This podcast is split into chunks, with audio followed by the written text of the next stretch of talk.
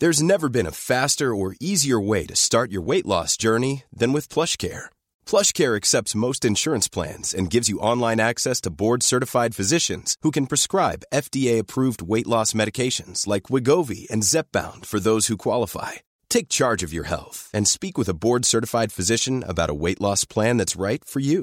Get started today at plushcare.com slash weight loss. That's plushcare.com slash weight loss. plushcare.com slash weight loss. Welcome, welcome, welcome to Late Lunch this Monday afternoon. Hope you had a lovely weekend. Great to have you with us again on the show. Loads of talk today and right through the week. God, it's all happening. Listening to the news and sport there just before we came on.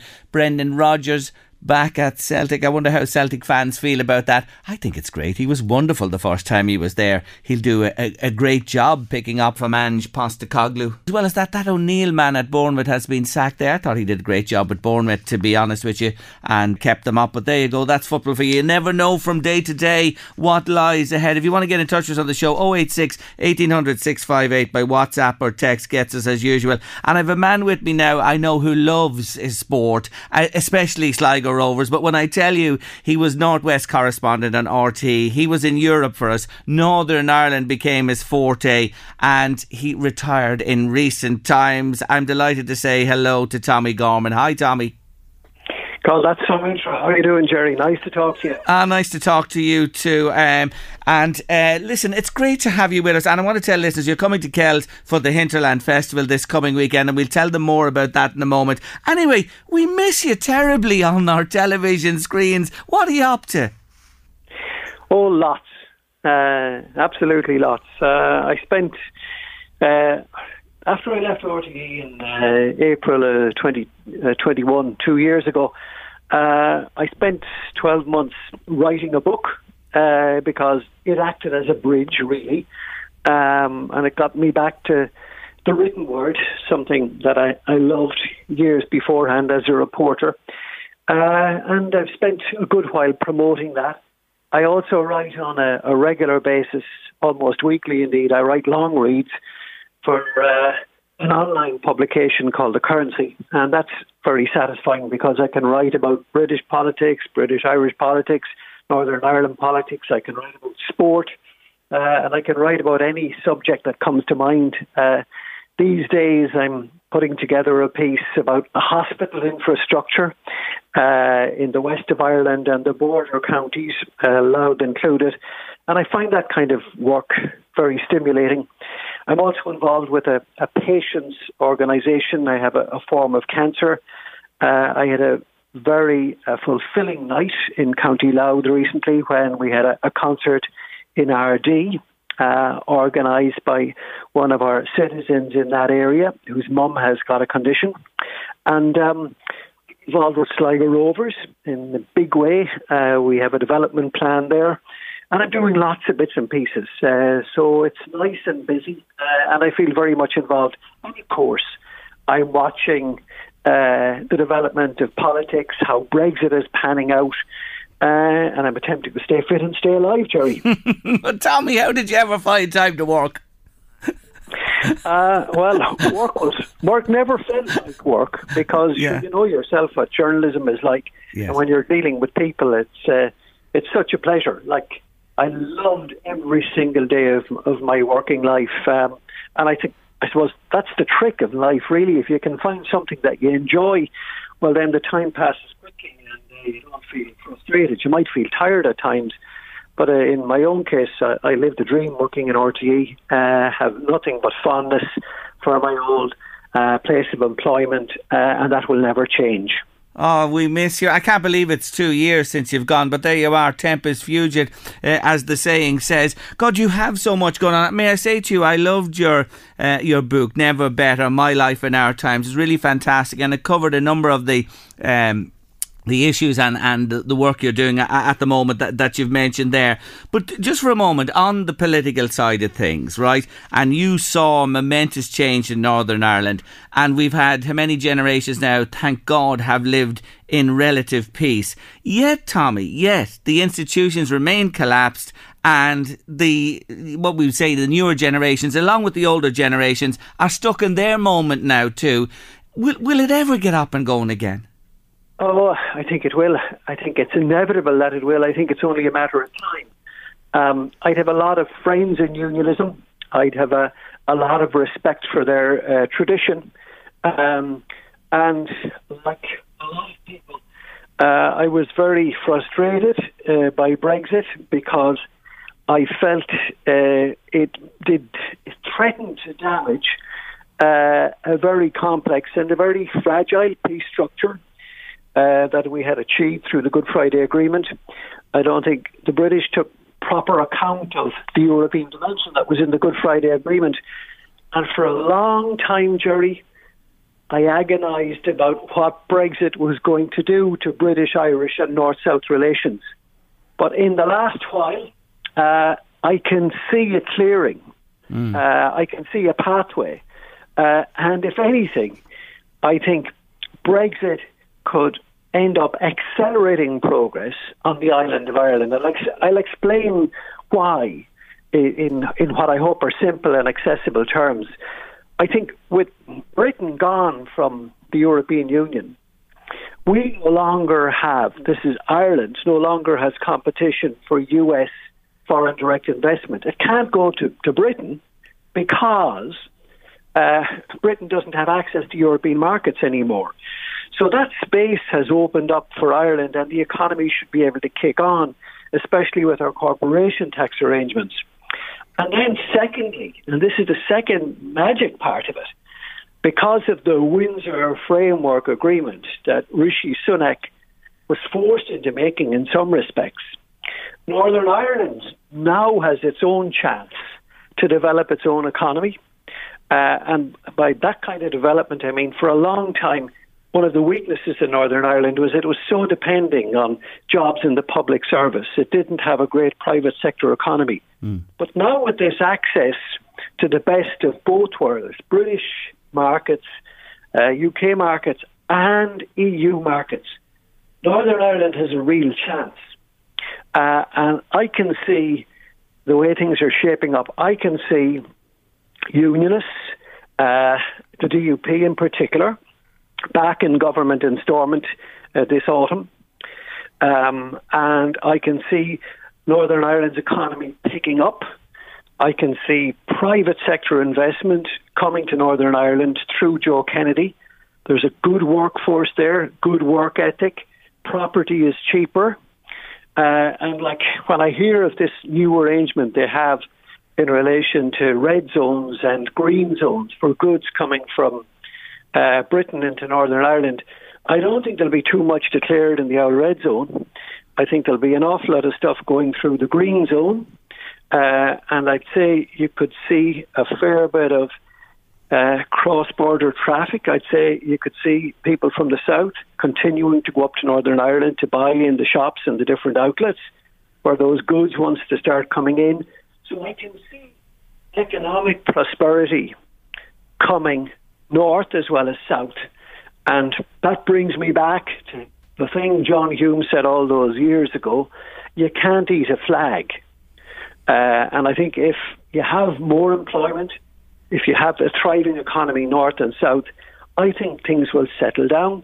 Uh, and I'm extremely optimistic about Northern Ireland. God, it's, re- it's great to hear that, Tommie. It really is. Uh, you know, to hear it from you who's been at the heart of it so long. Please, God, all you say there will happen over the coming uh, weeks and months. I want to come back to something else. You started as a local reporter in the uh, Western Journal in Sligo. Um, and newspapers, local newspapers, national newspapers, you know the story there very well where is it? Where does it go? What's happening? It doesn't look too good, you know. And uh, the pivotal part, as you know, regional newspapers have played in life in Ireland for time immemorial. Tommie, what, what's your take on what happens? Well, I think the interest in the local isn't going to change. Like, you get more satisfaction, or certainly as much satisfaction, from following Drogheda as I get from following Sligo Rovers, mm. as I would say compared to following Spurs or Celtic. Yes. In the same way, you get the same kind of satisfaction from seeing what's happening with the new stadium in, in Louth. Uh, you get great satisfaction from going along to local shows in the Lady Theatre or going to a pub in Dundalk and hearing traditional music there. So the local continues to be hugely important. Like the local is the building block of society. And you're right that it has changed for newspapers, and newspapers have had to adapt. But I think in some they have competition now. They haven't been replaced, but they have huge competition from the likes of yourself. Like people switch on uh, Ocean FM in Sligo to hear the deaths in the morning and to hear the local news, uh, and to switch on local radio at the weekend uh, to follow sport because that's where they get it. And like there are as many people listening to the network of local radios as there are listening to uh, RTE or Newstalk. So the significance of the local has not been lost at all. Like the local school, the local church, uh, the local Court of Cantor, all those building blocks are still there. Uh, it's just for newspapers, it has changed. And I suppose you see the way that newspapers now, it's not a weekly thing anymore. Like the website is very, very important for the local newspapers. And, and some of them, the best of them, have actually moved with those times and they've seen the way the technology is changing uh, and they're making a living. But there's a whole new economy that has been created uh, through local radio. Uh, and in some cases through local television or local streaming or local podcasts.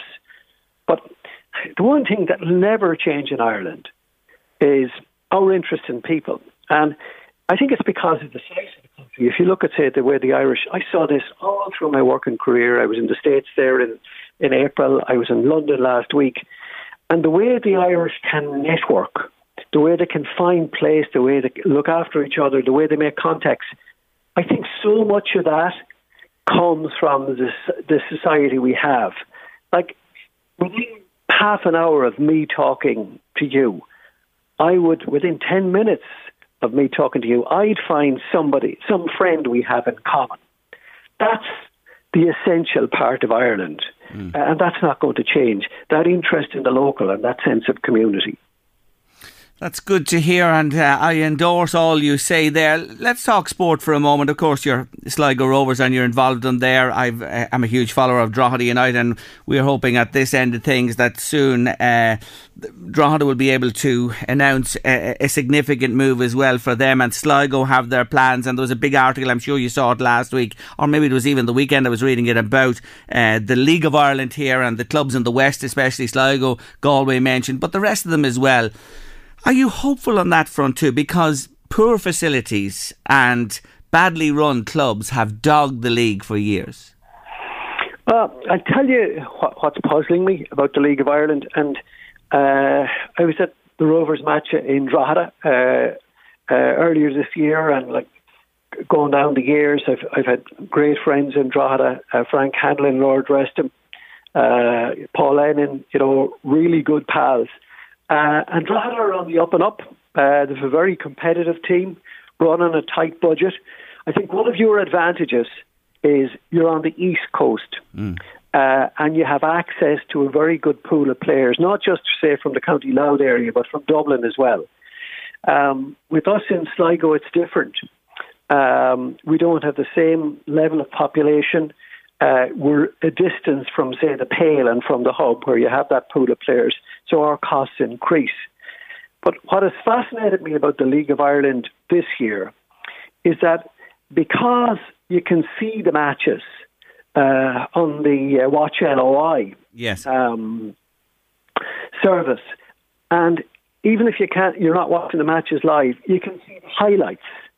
You know, within two or three hours afterwards. And I think those television pictures are adding to the interest. I, I wondered at times would they actually take from it, would attendances fall? But I think the accessibility of the images, uh, the fact that you can actually see the goals that were scored, and you see that the goals that are, you know, being recorded at, at League of Ireland games are every bit as good as you'll see in the Premiership at times. Mm. Um, and I think that has added um, new energy to the League of Ireland this year. Also, think it's better run. Uh, I think the new chief executive uh, in the FAI is a breath of fresh air. Um, I think the, uh, the chair, Roy Barrett, was very, very good in that function. Uh, one thing I I slightly worry about is um, that uh, FAI plan. It seemed to me to be almost dividing up the cake into, say, the regional empires or the local empires rather than, say, the League of Ireland clubs. Um, I think for me, the League of, you know, the, the uh, Premier Division and the First Division, I think they are the ambassadors and the standard bearers of the League of Ireland brand. Um, and it's tight, uh, making ends meet, but I think it's a better league this year. I think summer soccer is working, uh, and I think it's very exciting.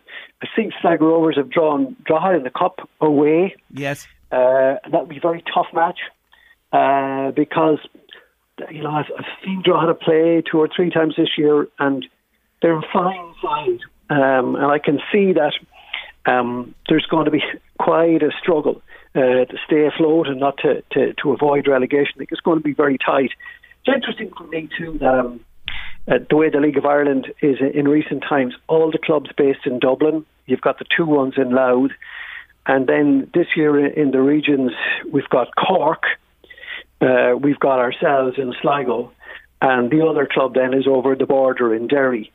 So you'd like to see places like Galway mm.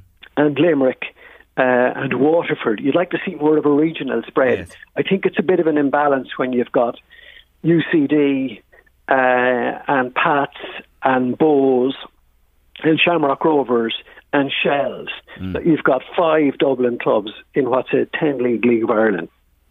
Yeah, it's uh, it's uh, half of, of the whole thing, but perhaps that's a look at for another day. There's always been debate should it be a 12 team division, a 16 team Premier, but we leave that uh, for for down the road.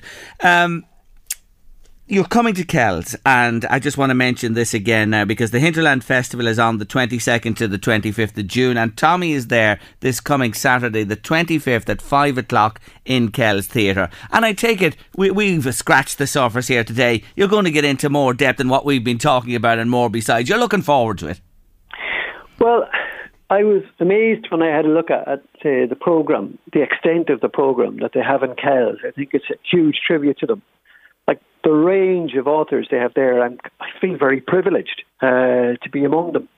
Uh, in my own case, uh, I'm going to be interviewed uh, at the festival by Adrian O'Neill, and he's a former uh, Irish ambassador uh, who was based in London in his last posting. Uh, and I came across him for several years. He was Secretary General to President McAleese in, at the time of, say, the Queen's visit. He was a very significant figure, but he was also in charge of, say, the Anglo-Irish division for several years. So he would have soldiered in those same Northern Ireland fields where I was working. Um, and I've known him. So I'd be, it'll be an interesting, uh, I suppose, bit of chemistry uh, to have roles reversed. Yes. Uh, and to have Adrian throwing the questions at me because um, I don't know what he'll ask. Um, uh, and that's part of the magic of an interview. You don't know what's coming next. But um, it should be, it should be fun, and I hope that anyone who goes there will enjoy it. And I'm certainly looking forward to it. Oh, and we're looking forward to you uh, coming to Kells uh, this coming Saturday, five o'clock in the Kells Theatre. Tommie, I wish you well with all you do. Uh, you're one of our national treasures, and I say again, I can't believe it's two years uh, since you're gone from the TV screens. But by God, are you up to a lot behind the scenes? Thank you very much for joining me today, and I wish you all the best uh, for the year ahead. Lovely talking to you, and thanks for all the work you do yourself. Uh, the local is everything. Thank you, Tommie. Take care of yourself. That Tommie Gorman there, former RTE reporter, coming to the Hinterland Festival in Kells. I have tickets to give away to Tommie on uh, Saturday if you'd like to go along. Now, look, at you must be able to go to Kells. It's five o'clock in Kells this coming Saturday at the Kells Theatre. I have a pair of tickets to give to one of you. That's going to be a most interesting session, I promise you, with uh, Tommie Gorman. Here's the question today to win the tickets. From which Irish county does Tommie Gorman hail? We must have mentioned it four or five times in the course of the interview. Where is Tommie Gorman from? The county, please. 086 1800 658 by WhatsApp or text. And I'd be delighted to give someone out there uh, the chance to go to that event at the Hinterland Festival. It's on from Thursday to Sunday. Uh, you can check out the lineup on hinterland.ie, and as Tommie says, it's unbelievable the people and the authors that are coming to Kells next weekend. Hinterland.ie, or if you're in the Kells area, drop into the book market in Kells. They have all the information on the festival. Wonderful festival. We are blessed to have it.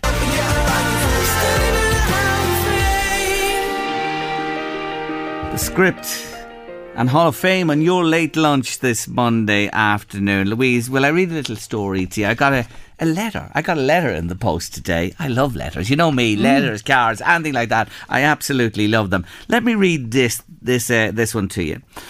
Afternoon, Jerry. Just want to tell you this good news story which happened to me on Thursday last. I parked my car in Stockwell Street, Drogheda.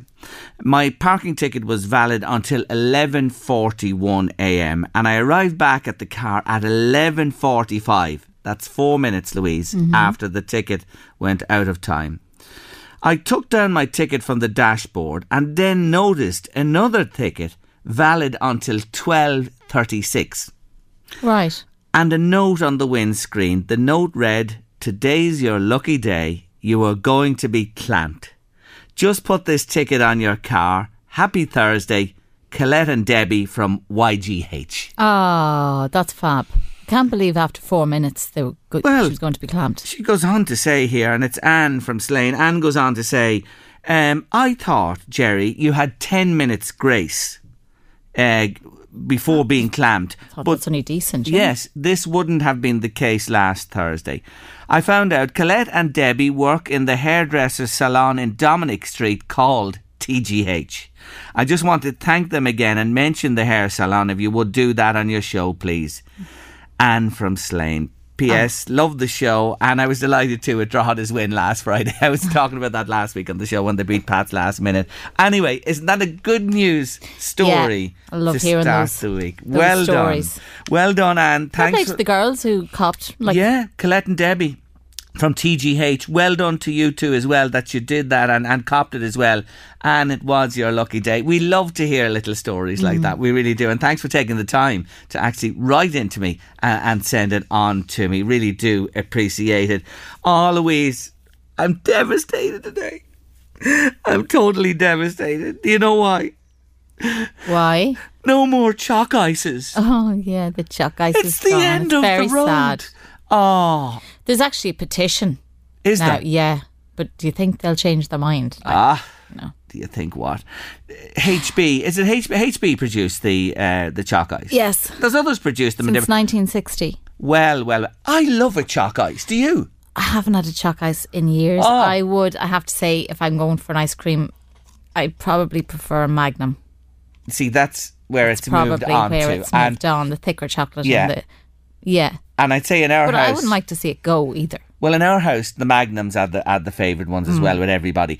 But I'm an old traditionalist. I buy me six pack of choc ices. Knowing that nobody else would eat them, you see. Nobody else. There's method to your madness. Oh, I'm. I, but I'll tell you, th- I'm sure there's a big choc ice fan club out there, or maybe there's not. Do you love your choc ice? Anyone with me out there? Let's keep the choc ice. We want to keep the choc ice. Are you with me or against me? Let me know. 086 1800 658 by WhatsApp or text. I'd love to hear from you. I was disappointed to hear the news, to be honest with you, but there you go.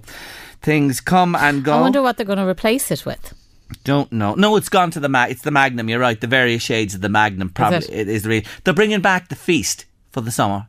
A HB Oh, feast. I never liked the feast. I bla- used to love the mint chocolate. was it dark chocolate? Bring back that. What's the feast? The feast is the kind of has a solid block of chocolate in the middle of it. Hate it. Yeah, I didn't like it either. You can shove your feast where the sun don't shine. HB, leave the choc ice alone. Leave back the mint chalk choc. ice alone. You can bring back the mint chalk if you want. Yeah, they were lovely. We want our choc ice. We want them left alone.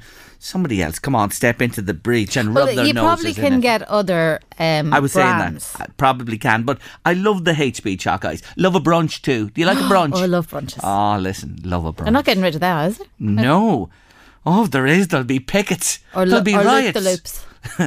loop the loop. I had one last night. Did you? I had a loop the loop last night. I love them. Some little boy, we had a little boy over for playing with uh, his play date yesterday, and he said there's diff- there's a new twister, I think.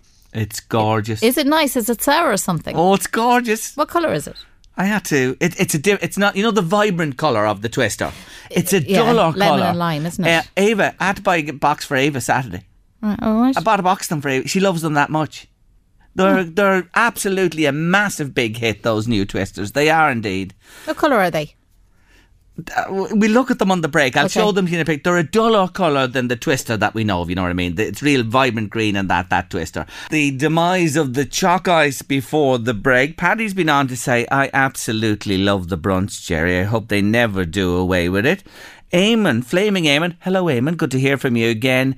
A Magnum Jerry is the wealthy person's ice cream. The choc ice is for us Joe Soaps. Well, I'm happy to call myself a Joe Soap, I have to say, Eamon. You're right, Suzanne. Please leave the choc ice alone. I absolutely love it. Oh, I can see a revolution starting over the choc ice. There's another one.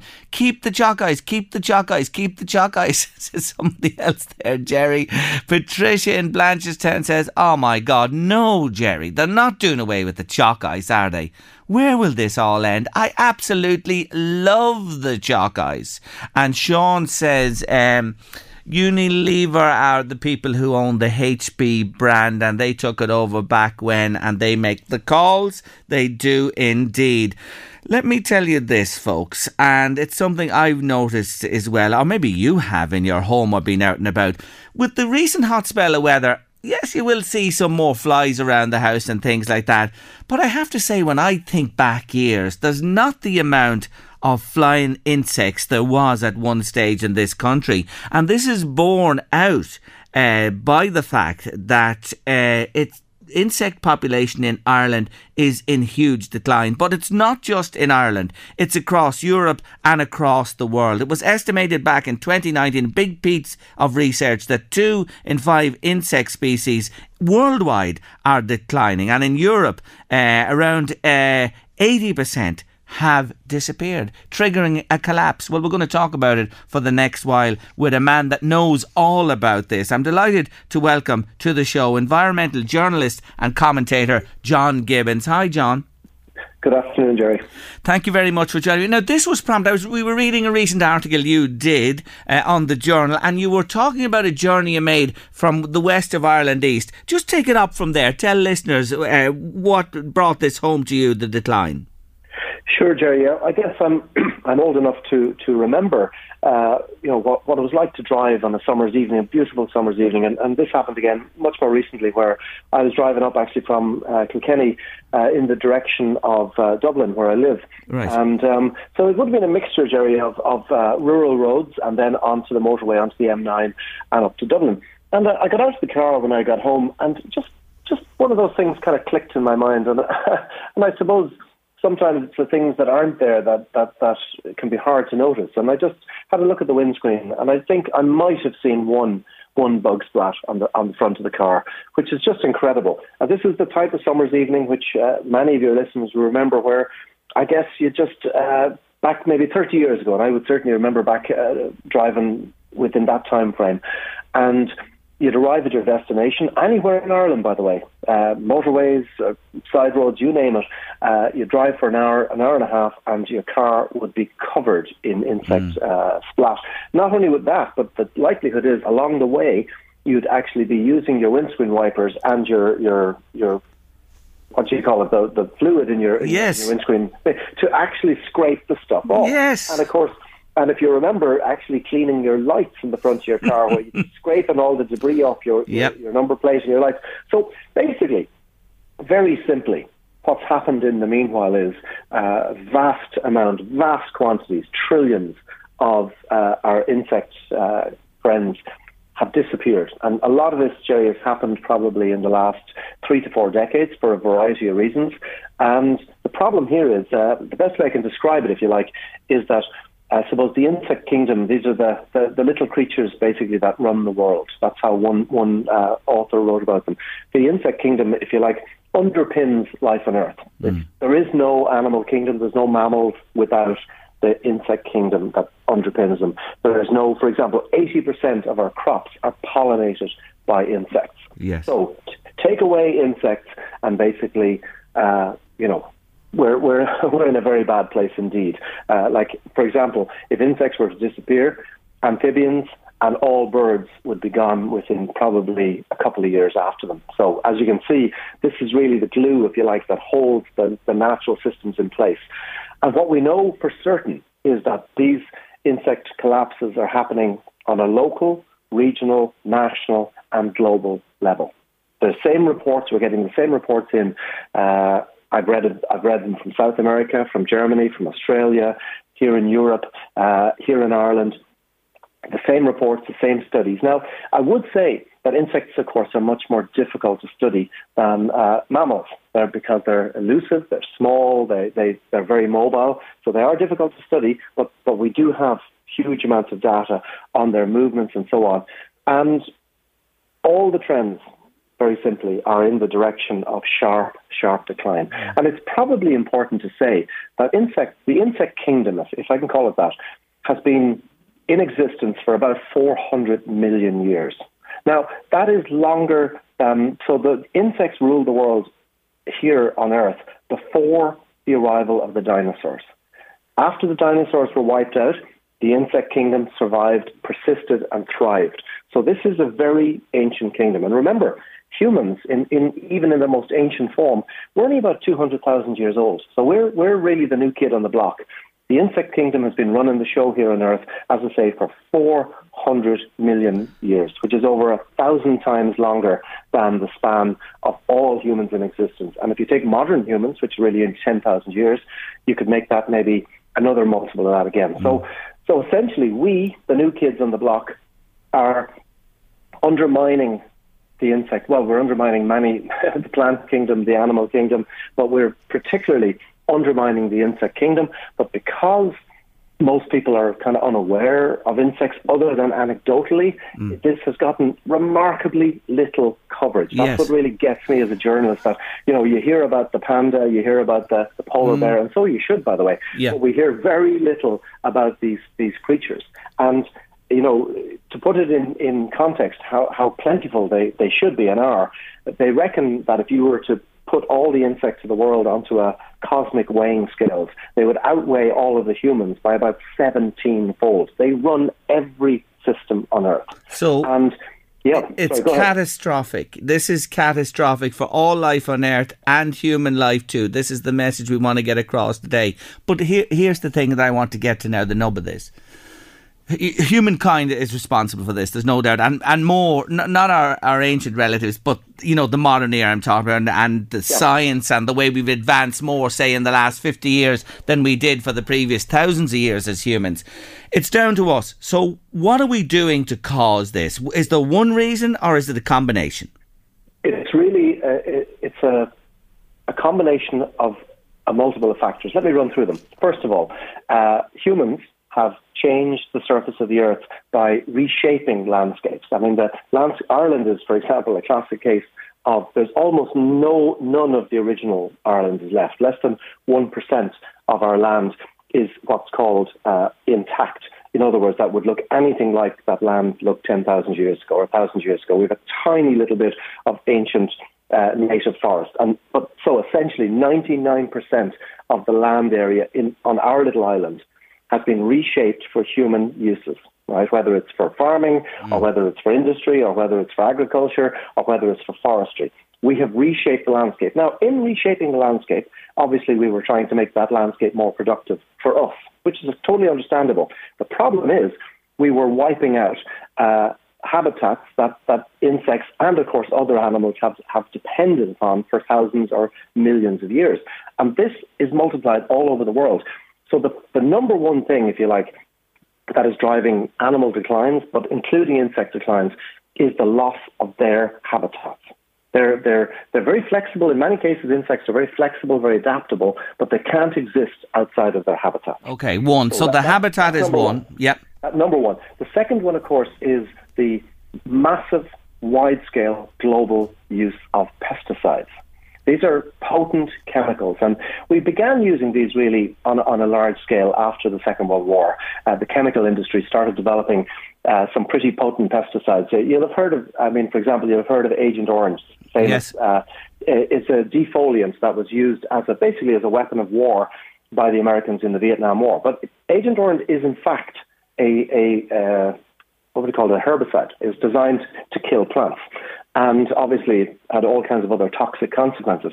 But we're using pesticides, and, and to define a pesticide, that can be either aimed directly at insects, it can be, or it can be aimed, uh, for example, like a herbicide or a fungicide at other at other parts of the natural system. But we're using it really on a, on a fairly indiscriminate level. Now, worldwide, it's reckoned about three million tons of pesticides are sprayed onto the land all around the world. And of course, much of the residues of these pesticides end up getting washed into the waterways where they continue to wreak havoc. So we're basically, I suppose, uh, the best way I can describe it is we're engaged in chemical warfare against nature because these pesticides are incredibly potent. They're really effective and they're used with remarkably little care. Let me give you, let me give you an example. You or I could go up to Woody's or any of these uh, DIY stores this afternoon, and you could pick up a can of Roundup, which is a, chemical called glyphosate, and you can bring it home and spray it wherever you like, willy nilly. That is a potent, powerful herbicide that will be sold to you without any regulation of how you use it. You may not have a clue. When you're finished with it, some people will take the lid off it and pour it down the drain. Is, these are deadly poisons, and they're sold like that. They're sold exa- with the same lack of supervision. They're sold into, into agriculture. And obviously, the main use in Ireland, number one, is in agriculture. Number two, local authorities. And number three, ordinary people, regular folks using them in their gardens and so on. And of course, they're incredibly effective because they do what they say on the tin they kill everything. But this, so that's probably the, the thing that we're doing. And, and this isn't new, by the way. There was a famous book published in 1962 uh, called Silent Spring. It was written by a, a biologist called Rachel Carson. I have it. I yeah. have it. I've read it. Yeah, yeah. Mm. fantastic book. So you, we're mm. on the same page uh, here. Basically, what she did was she raised the alarm 60 years ago, and she said that we have gone to war with nature, and she said this is a war we cannot afford to win. And here we are, 60 years later. Overall, the, the tonnage of pesticides that we use globally are lower than they were in the 60s, but the, the toxicity of the pesticides that we use is higher. So the overall effect essentially is that we're dousing nature. And I mean, to give you an example of this, uh, like there are so many examples of this. And of course, many people will say, well, we have to use them. It's essential, right? And in a way, many people are now stuck in a in a bind where, because in nature, in the normal run of events, uh, let's say you've got a, a pest that you know eats your crops or whatever. Now, there's other insects that eat those pests, right? So in a in a healthy system, in a healthy system, which of course can include farming, you have a balance between your, your, your pest insects and your predator insects. Now, the problem is pest insects breed more rapidly than predators. But when you spray a, an insecticide, you kill all the insects, including yes. the ones who actually prey on them. Yes. let's say you're trying to treat aphids, for example, but your spray also kills the, the, the, the, um, the ladybirds and so on that, that, that that yes, ev- everything is wiped out. John, you have covered off habitat destruction, pesticides. I know climate change, that's a huge one. I just don't want to get into that because time will beat us. I want to ask you about the fourth aspect of this disappearance light pollution. What do you mean by that? Yeah, I suppose up until the modern era, you had nighttime and you had daytime. Mm. And insects evolved for example, to navigate at night by using uh, moonlight when it was available and starlight, believe it or not. Now, they're highly evolved over millions of years for this. Then, and, and of course, other animals as well, but specifically insects. Then, in more recent times, of course, humans have come along and we put lighting absolutely everywhere. We have street lights, we've got motorway lights, we have lights in our back gardens, we have lights in our windows. And essentially, these basically are things that are not in the evolutionary experience of the animals who now have to deal with them. So they don't know what that light is. So you get, for example, I mean, you, you know the old the, the, old saying, "the moth to the flame." Mm. This idea that if you leave a bright light out, that the moths and other insects will simply bang against it until they die because it's not supposed to be there. It's it's not something that's in there that's in their, if you like, genetic experience. So this is something that has emerged as a major threat. Uh, is light pollution right across Europe and, and, and other areas, but America as well. And again, we talked at the start of the segment about the, the, the, the, bug scrape on the cars. Now, another one that springs to my mind is on a summer's evening, if you left your window open when I was a kid or even a young person, uh, and, and you left a light on in your room, oh my God, you'd come back and the room would be black yes. with insects. Why? Because they're attracted to the light, right? Yeah. Because their, their, their, their guidance system is thrown by artificial light. Now, um, obviously, we knew about that because of it, and that's another thing, Jerry. You can leave your light on and your window open on these balmy nights, and there's almost a few flies, maybe, but almost nothing coming in. That is, is again true. part of it. Can I say, by the way, Jerry, it's important as well. I think to focus on, on you know positive a little bit here. Yeah, and that's um, what that's what I want to get onto because this absolutely. nature restoration law is being discussed in the European Parliament at the moment. Now, it's stopping and starting. I'm familiar with it uh, through Birdwatch Ireland. I'm a member of, and I, I, I see what's happening there. But there's a big push, especially against the area of pesticides in the context of this bill, uh, by vested interests. So how can we be positive given all you've said and the uh, the watering down of that nature restoration law by the looks of things? Well, we have to be, Jerry. And let me put it this way: we're we're we're we're having a conversation today, and there's there's many people uh, listening to us, right? And they're probably some of them are sitting at home saying, "Well, what can I do?" I'll tell you what you can do. With respect, contact your local MEP. Look them up if you don't know who it is.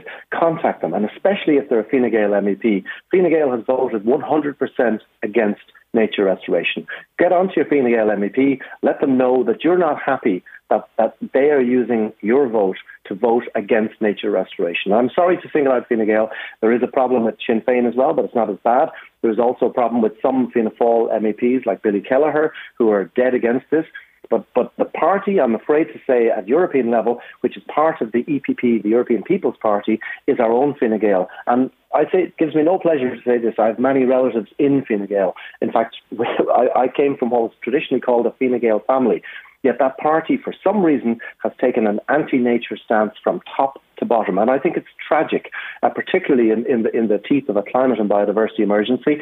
So if you as somebody listening to us this afternoon are feeling anxious about the conversation we're having today and you want to do something about it, please, I urge you, phone, email, or otherwise contact your MEP or your local TD and say to them, I demand, I don't just support, I demand nature restoration and, and you representing me, if you vote against that, that's the last vote you're going to get out of this House.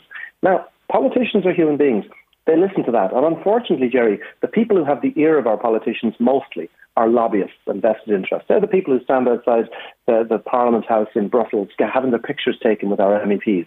You and I don't get to do that. We don't get to schmoozle them and to wine them and dine them and, and, and twist their arms and all the rest and lean on them. So we, the ordinary public, we there's more of us, but we don't get listened to. So we need to tell our politicians because we have a vote that we demand that they support strong nature protection laws, and that just because uh, a multinational uh, chemical company wants to make uh, billions more more euros next year. I don't think that's a good enough reason to burn down nature in Europe. And the thing about nature is we kind of need it. Um, again, to bring this back to brass tacks here locally, across Europe, the type of agricultural systems that are most nature friendly, Jerry, are of course organic agriculture. Yes. This is where you don't use um, chemical fertilizers, you don't use pesticides, you don't use herbicides. Now, across Europe, about 9%, so roughly one tenth of the land, of the farmland of Europe is farmed organically. That makes it a haven for biodiversity. I'm sorry to say that in Ireland, the equivalent number is below 2%.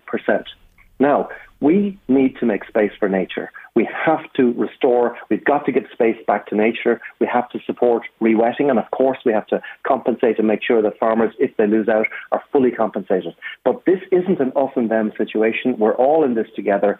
If nature dies, we die. If the insect kingdom collapses, it, it is taking humans with it. So we have to get out of our trenches. We've got to stop saying it's the environmentalists against the farmers or it's the townies against the country people. We're all in this together. And if, if I had only one takeaway from this conversation today, Jerry, it is to plead with people to look at the science, listen to the science, and act like your children's lives depend on it, because I assure you they do. John, it's been a pleasure talking to you today, and I'm hooked on what you're saying and listening to you intensely. I'm sure my listeners are too. Um, I'm all for organic, and actually, we have a young couple joining us. I think it's tomorrow, the day after, on the show, who have uh, transformed their farm into a totally organic enterprise, and I'm looking forward to talking to them too. Uh, and there is some positive signs on the horizon. Fascinating stuff, John. Keep doing what you're doing. Great talking to you. Thank you very much, Jerry. All the best. Good Take afternoon. care of yourself. Bye bye. That's bye environmental journalist there, John Gibbons. Uh, it's a wake up call. It's another wake up call for us. And when you think about it, it's us as humans in recent years have are behind this catastrophe that's pending, and it is pending. You can dress it up any way you want and run away from it and think about money to be made from this, that, and the other. But for our children and grandchildren, future generations, they'll damn us forever if we don't do something about this and do it soon. It really is as stark as that. It really is, folks. It is. Thanks, John. Really enjoyed listening to you this afternoon. And if, Fine Gael want to come back, or politicians or anybody, they're quite welcome to do so here.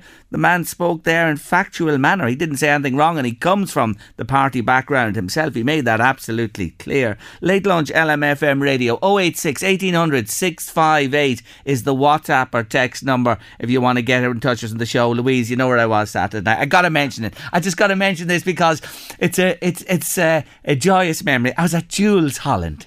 Oh yes, the cancelled one. Uh, yeah, the one it was cancelled with mm. COVID. When you think of what, all the water that's gone under the bridge. Anyway, he was in the three arena. Myself and Miriam went. What an evening! Oh, Louise. I just adored the man. Yeah, he great. was sensational. What a show! Sold out house, eh, completely sold out. Wasn't a seat in the house to be got. People just went mad from. And when Ruby Turner came on, oh Louise, Powerful voice. what a woman. What a woman. Unbelievable. But it was a great concert. I just want to mention it. And it was worth the wait. We had to wait a while to see him, but great to see Jools in great form in Dublin on Saturday. Back in a moment. And I want to just tee something up for you. Have you a child in your life that, you know, with the summer holidays pending, wants to earn a few bob for themselves? You remember Bob a Job with the Scouts and things like that. And I remember when I was a kid, I used to grow lettuce and things in the garden and sell them. I cut lawns and a bit of an old push lawn more at the time. Anyway, we're starting a new series called Kids in Biz. So if you have children who are have an idea or doing something for the summer holidays to earn a few bob, we want to hear from you. And we're going to hear from the first of them next on Late Lunch. Kids in Biz, have you a young person? Now, we're talking probably under 16 who, you know, are doing something for the summer or set up something or earning a few bob some way. We want to hear from you in Late Lunch. Let us know if you have a child or you know of a child who's doing that. That's 16 or under. Kids in Biz on Late Lunch 086 1800 658 by WhatsApp or text. And we start today with a young man called Conor Gibson and his dad, Michael, who's an entrepreneurial guy as well, I have to say, is with us too. But let us start with the young businessman himself. Conor, welcome to the show. Hi. Thanks for joining me on Late Lunch this afternoon. Tell me, what age are you? 13. And where do you go to school? Uh, St. Paul's National School, Ratoath. Good man yourself. And are you on the summer holidays yet, or are you still at school? Still at school. Oh, jeepers, Conor, don't tell me you're still in there. When are you getting your holidays? Two weeks. Ah, well, it's not too far away, is it? No. No. Are you looking forward to it? Yeah. Do you love the summer holidays? Yeah. Are they too long, Conor? Some people are saying, did you hear this last week? People were saying summer holidays were too long. Would you like if they were shorter? Uh, depends. you don't want them too short either, do you? No. No, no, no, no. Anyway, you're a, an entrepreneurial guy, I believe. You've set up a little business. What's the name of the business? Uh, CG Detailing. Okay. And what do you do? Clean cars around Ratoath. Good man yourself. Do you clean them outside and inside? Yeah. Okay, so you wash cars and you do the valeting inside as well? Yeah. I take it you love cars. Yeah. Ah, I see. That's why you're in this business. What would your favourite car be if I was to pin you down? If you had a favourite car, a make or a model, what do you love? Probably a Nissan GTR. Oh my God. That's a smart machine, isn't it? Yeah. Is that your aim someday to have one of those? Yeah. Oh, good I'm man. Sure if they'll be made. What, what did you say? I'm not sure if they'll still be made. Yeah, but you'd still buy, pick up one. Do you know what I mean? You'd get a, a very good second-hand one, I'm sure, somewhere. And that'd do you absolutely fine. You know, they're on the market and you'll pay a few bob for them. Anyway, you're going in the right direction with this business to earn the money. So, you wash and valet cars. And um, how how is it, when did this start? When did you start doing this? Only about a week ago. Oh, sure, you're you're you're a freshener. You're a fresher. You're brand new into the into the business. Good on you. And what did you do to let people know that you're in business? What have you done? Have you flyers? Have you handouts? What have you done? Flyers. Good man yourself. And have you been out and about putting them in letterboxes? Yeah.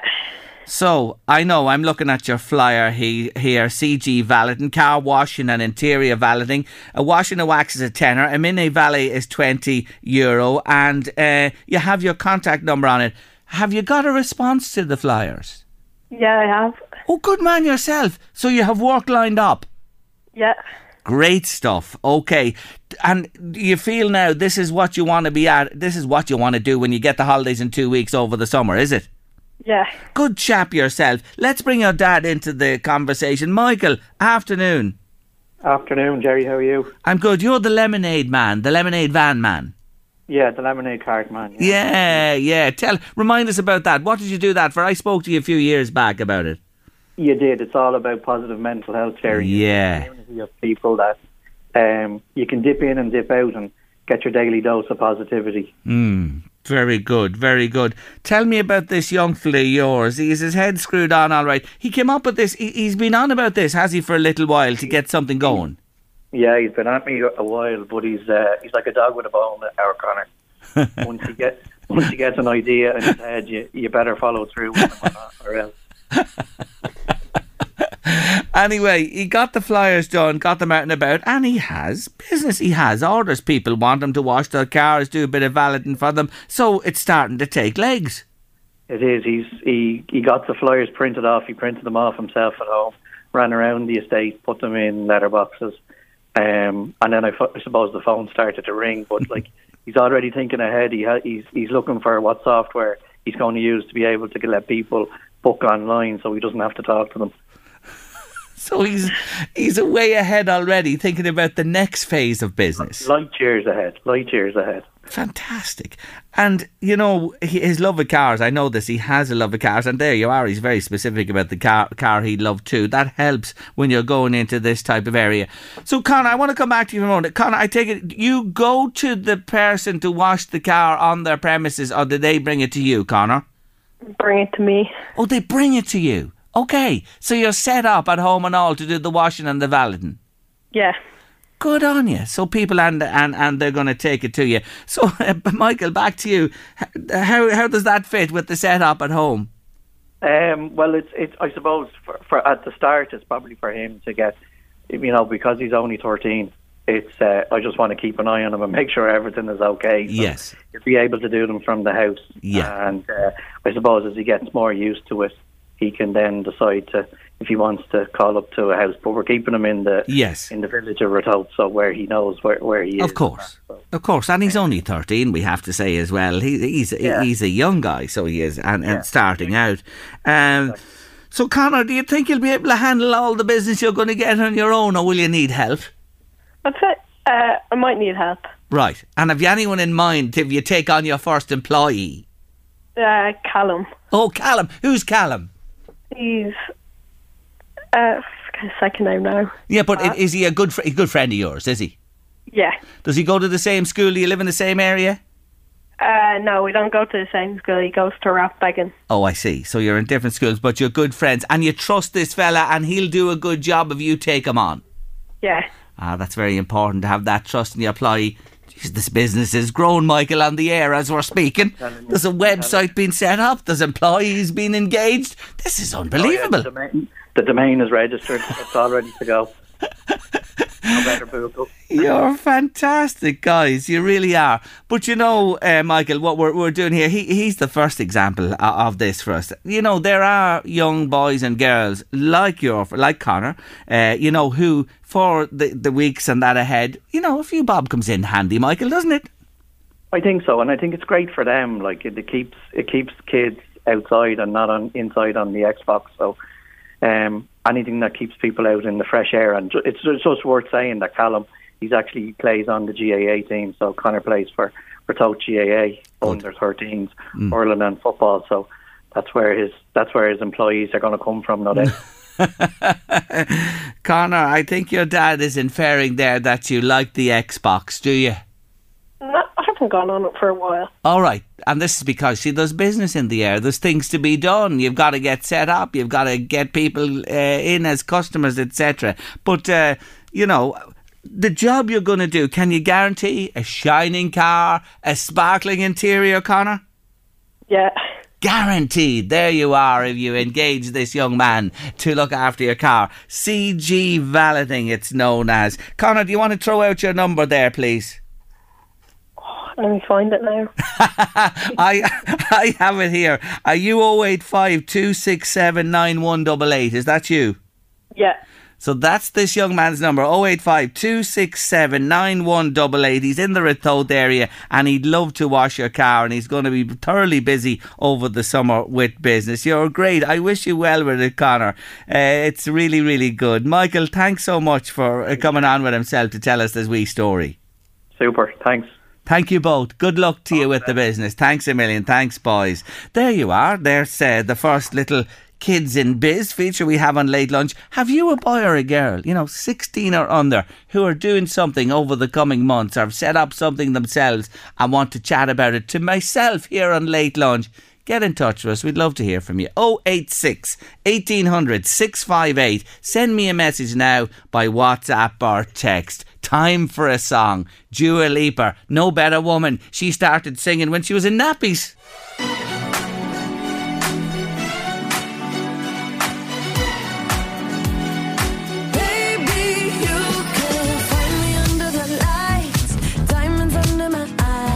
Louise, wasn't John Gibbons so interesting about the insect life? He was. Oh my! Yeah. like, really. I'm actually scared after listening to him.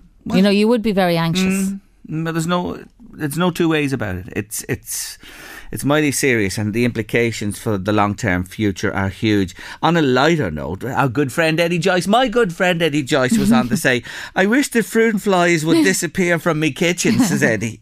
Eddie, will you just eat it or else compost it? Put one them, or the other. Put them in the fridge. Yeah, to keep it a, a little bit longer. There you are, Eddie. Plenty of suggestions there.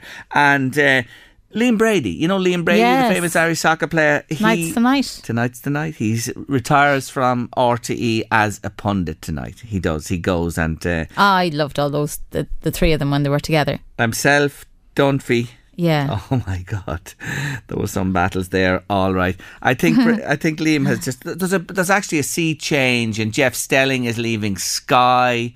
Martin Tyler, the commentator. There's a lot of, of an age people going at this stage, but I'd say I think Liam was just lost for words uh, after the match on Friday night when Ireland just were simply deplorable in Greece. Deplorable.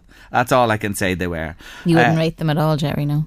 Well, look at they've been together in a camp for ten days, ten days I think in Turkey, and before that in the UK, and absolutely meant nothing. They were just simply shocking, and nothing could excuse it. You know, Stephen came on and said, at the end of the day, they didn't seem to have a proper system to tackle the Greeks, to be honest with you. Midfield was terrible. The performance was shocking. We're playing Gibraltar tonight. It's the rock we could perish on. boom, boom. Gibraltar, it's the rock we could perish on. Look, if Ireland don't beat Gibraltar tonight, they should beat them handsomely. Anything other than an Irish handsome win is of no use. And Stephen's a great guy and he did fantastic with Dundalk. But I'm just afraid to say at this stage, four wins from 23 games. Nah. Nah, he, he won't be there after this campaign. I, I can't see him being in the job. Um, Is there anybody you'd like to see replace him? Anybody out there I'm, that I'm, might I'm gonna? I'm gonna say this today. I'm a League of Ireland fan and I love the League of Ireland. But I have to say this. The step up from League of Ireland management soccer to international level is vast. It is vast. It's impossible to bridge.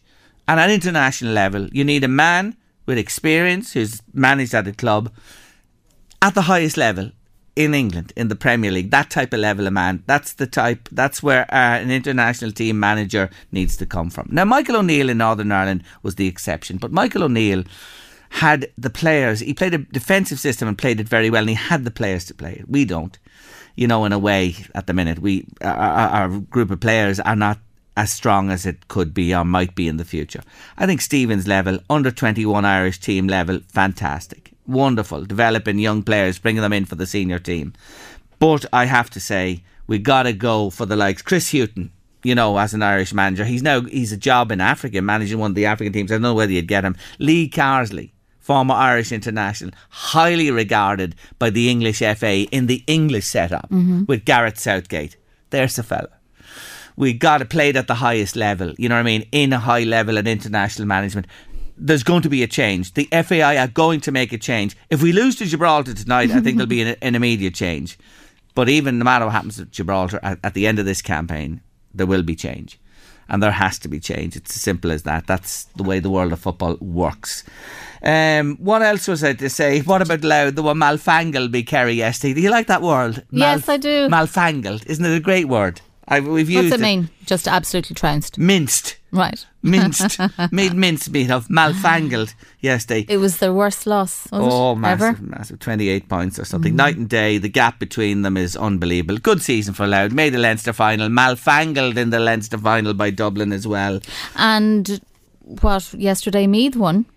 Meath, yes, come on. Wexford were malfangled by Meath. Yes, they were. Me, they're in the semi final of the Tailteann Cup. They play Antrim now, managed by Mr. McEntee, the former manager. Isn't it amazing the way things, what goes round comes round? Yeah, but Meath in the semi final, that I think they'll win the Tailteann Cup. Meath, I think they're good enough. They should win the Tailteann Cup. Do you And- think so? Ah, yeah, and then they'll be in the All Ireland next year. But back to Louth. Look, finished high up in Division Two, did very well in the league, got to a Leinster final. Those are the positives. It was a tough, tough ask for them with the. Oh, against Kerry. Oh yeah, it's a huge, a huge, huge step up. And on the golf front, we got to mention Leona Maguire. Oh yes, she won big in the states yesterday evening. She won a major women's event over there. She's fantastic.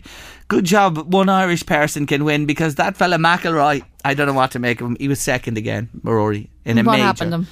He just didn't. The old putter is cold. He just didn't put good enough to win uh, the uh, the uh, US uh, Open. What did you say? The old Putter is cold. Cold, yeah. Uh-huh. When the putts don't drop, Right. Okay. you know, when the putts don't go in, they say Getting the putter is cold. golfing oh, terms. listen, I learn you. Speak. I learn you, as my mother used to say. I learn you. I learn you. No, mammy, you'll teach me. And hopefully I learn, I used to say, you know. We used to have great fun with that. But uh, yeah, Rory fell short yet again. And in the Wednesday club, our Declan, Declan Keehan, he's picked Rory McIlroy for the last 10 years to win. Declan, it's going to happen. It is going to happen. And, don't mention the fellas I pick. Oh, stop. Listen, don't even go there. Also, Rands. That's what I'm. I'm. I'm picking in the golf stakes these days. Yes. So, um, big weekend of sport passes and a big night tonight for Ireland against Gibraltar. And let's hope they win, no matter what we think about managers or teams. Anything. We always want the Irish side to win. Five, four, three, two, one. Counting down the top five songs from this week of yesteryear. And today it's this very week in 1994, and the song at number five in the charts was recorded originally by Tina Turner. Yes, Tina, who passed away recently, huge loss. It was the B side of her typical male single in 1986. So she went with it first. The song was co written by the wonderful Albert Hammond. Aswad recorded it in 1988, as did Bonnie Tyler. Two different styles altogether, uh, putting their imprint on this song. And then in 1991, Neil Diamond had a stab at it as well. But today, the group who had the number five hit in the UK, and this was the highest it reached in the UK charts, went one higher in the USA to number four, are Scandinavian. They're called Ace of Base, and the number five in my top five countdown on this Monday afternoon is Don't Turn Around. Don't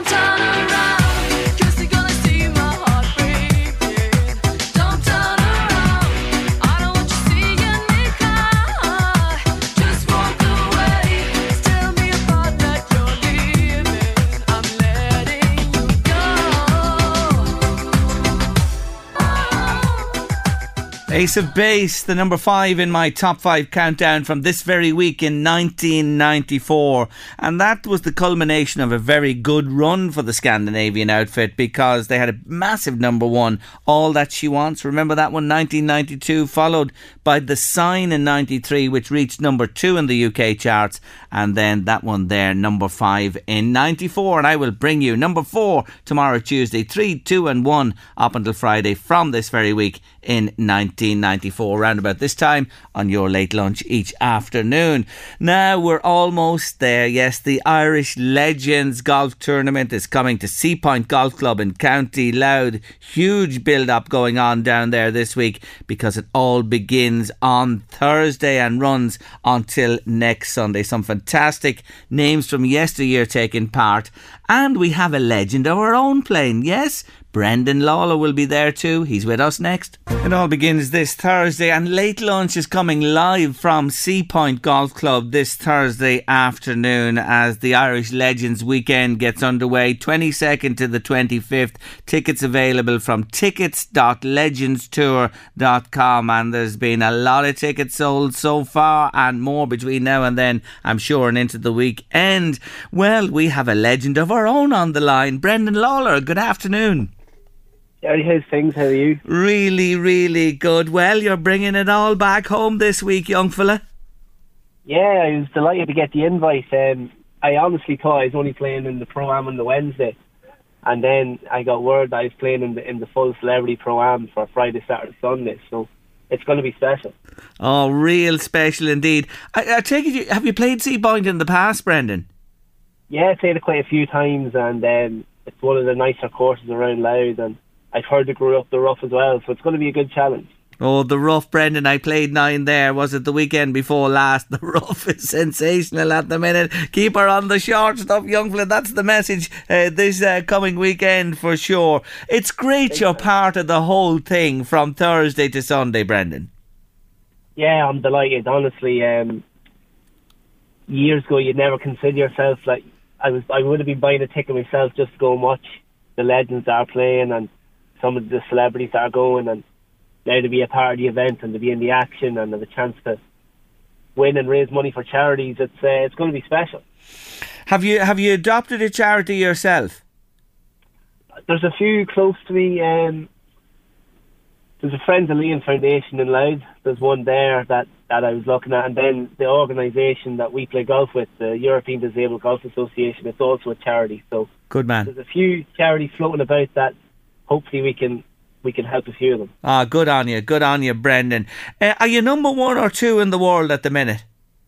I'm number two in the world at the minute. Um, I had a nice win in Melbourne a few weeks ago, and um, I had a bad week in Sweden then last week. So it swings and roundabouts. Uh, I was delighted to get the win. It's been a while since I've been in the winner's circle, and I'm just going to keep pushing forward. I have the Belfry on Monday and Tuesday next week as well. So Yeah. Leave Sea points Point and go straight to the Belfry in London or in- in Birmingham. So Good. it's going to be a busy few weeks. Well, listen, that is golf, and we see it sure in the major, which just finished in the early hours of this morning, swim, swings and roundabouts. But you've finished, you know, in the top five in four events this year. That is very consistent form, and that big win to cap it off as well. You're playing well. Yeah, my game's been trending. Um, I got a nice start in Japan early early in the year, and um, a few weeks previous, I ha- I wasn't playing well. My putting was a wee bit dodgy, and I put a lot of work in. And the week in Woburn, everything just clicked. And last week was probably probably partied a wee bit too hard after the win, and was a little bit had a few withdrawal symptoms. But um, you know, we're back to work now, and um, you need to celebrate these things. But we're back to serious now, and hopefully I'll go out and enjoy my week in Seapoint because it's going to be really fun. And then back to business on Monday and Tuesday in the G4D event. Good stuff. You're entitled to party, Brendan, when you win for sure. But look, that thing about putting you mentioned there. Look, you you, you keep your finger on the pulse. Yesterday, from an Irish perspective, first off, we got to mention Leona Maguire. What a win, Brendan. Incredible, yeah. She's a part of Modest Stable, and um, there's no harder working person I know than Leona. She's fully dedicated to the game, fully dedicated to golf, and she deserves to reap rewards. And that'll really push her. That'll push her nearly to one of the best lady females in the world. And it's fantastic. Mm, it is fantastic, and she's the majors coming up, of course, as well. Hopefully, that leaves her in good fettle going into those. Rory, oh my God, Brendan, you talk about the putter. You know, he just just fell short again. Wyndham Clark winning the US Open. If you haven't heard, folks, in the early hours of this morning, but Rory McIlroy will kick himself, won't he? It was there for him. yeah, this was his opportunity to, to break the back of not winning the major in so long, and it was it was hard to watch. You could see he was flawless from tee to green. He hit a lot of greens and hit a lot of great shots, but he was just you could see the jitters and the nerves when he was over putts, and it affected him a wee bit. And fair play to Wyndham Clark, he didn't fold. He um he kept his foot down, and when you have Rory McIlroy chasing you, I'm sure that's not an easy thing to do. So hats off to him. He done a really really good job. It is the putter at the end of the day. If you get the putter flowing, I know you have to do all the rest, but the putter is really the one that that earns the dough at the end of the day. So, folks, our own Brendan Lawlor is coming to Seapoint for the four days this weekend. A celebrity in his own right, number two in the uh, world. He'll be there too, taking part in uh, each day's competition. Brendan, you're great. We wish you well, and I hope you have a wonderful time at Seapoint, and then on to the UK next week. Thanks very much, Jerry. Hope to see everyone there, and it's it's 100% going to be a great week. It certainly is. Thank you, Brendan. Take care of yourself. That's our own Brendan Lawlor there. Tickets.legendstour.com for your tickets to Seapoint from the 22nd, that's Thursday, until the 25th. And some of the biggest stars in the world of yesteryear playing there, and they still have that competitive edge not to be missed. And the weather's looking quite good as well. And we will be there, as I mentioned, late lunch live from Seapoint Golf Club this Thursday, this coming Thursday afternoon. That's it on late lunch for Monday. Eddie Caffrey's on his way with the drive here on LMFM radio, and we are leaving you in the company of Calvin Harris and company and Miracle. See you tomorrow 1.30.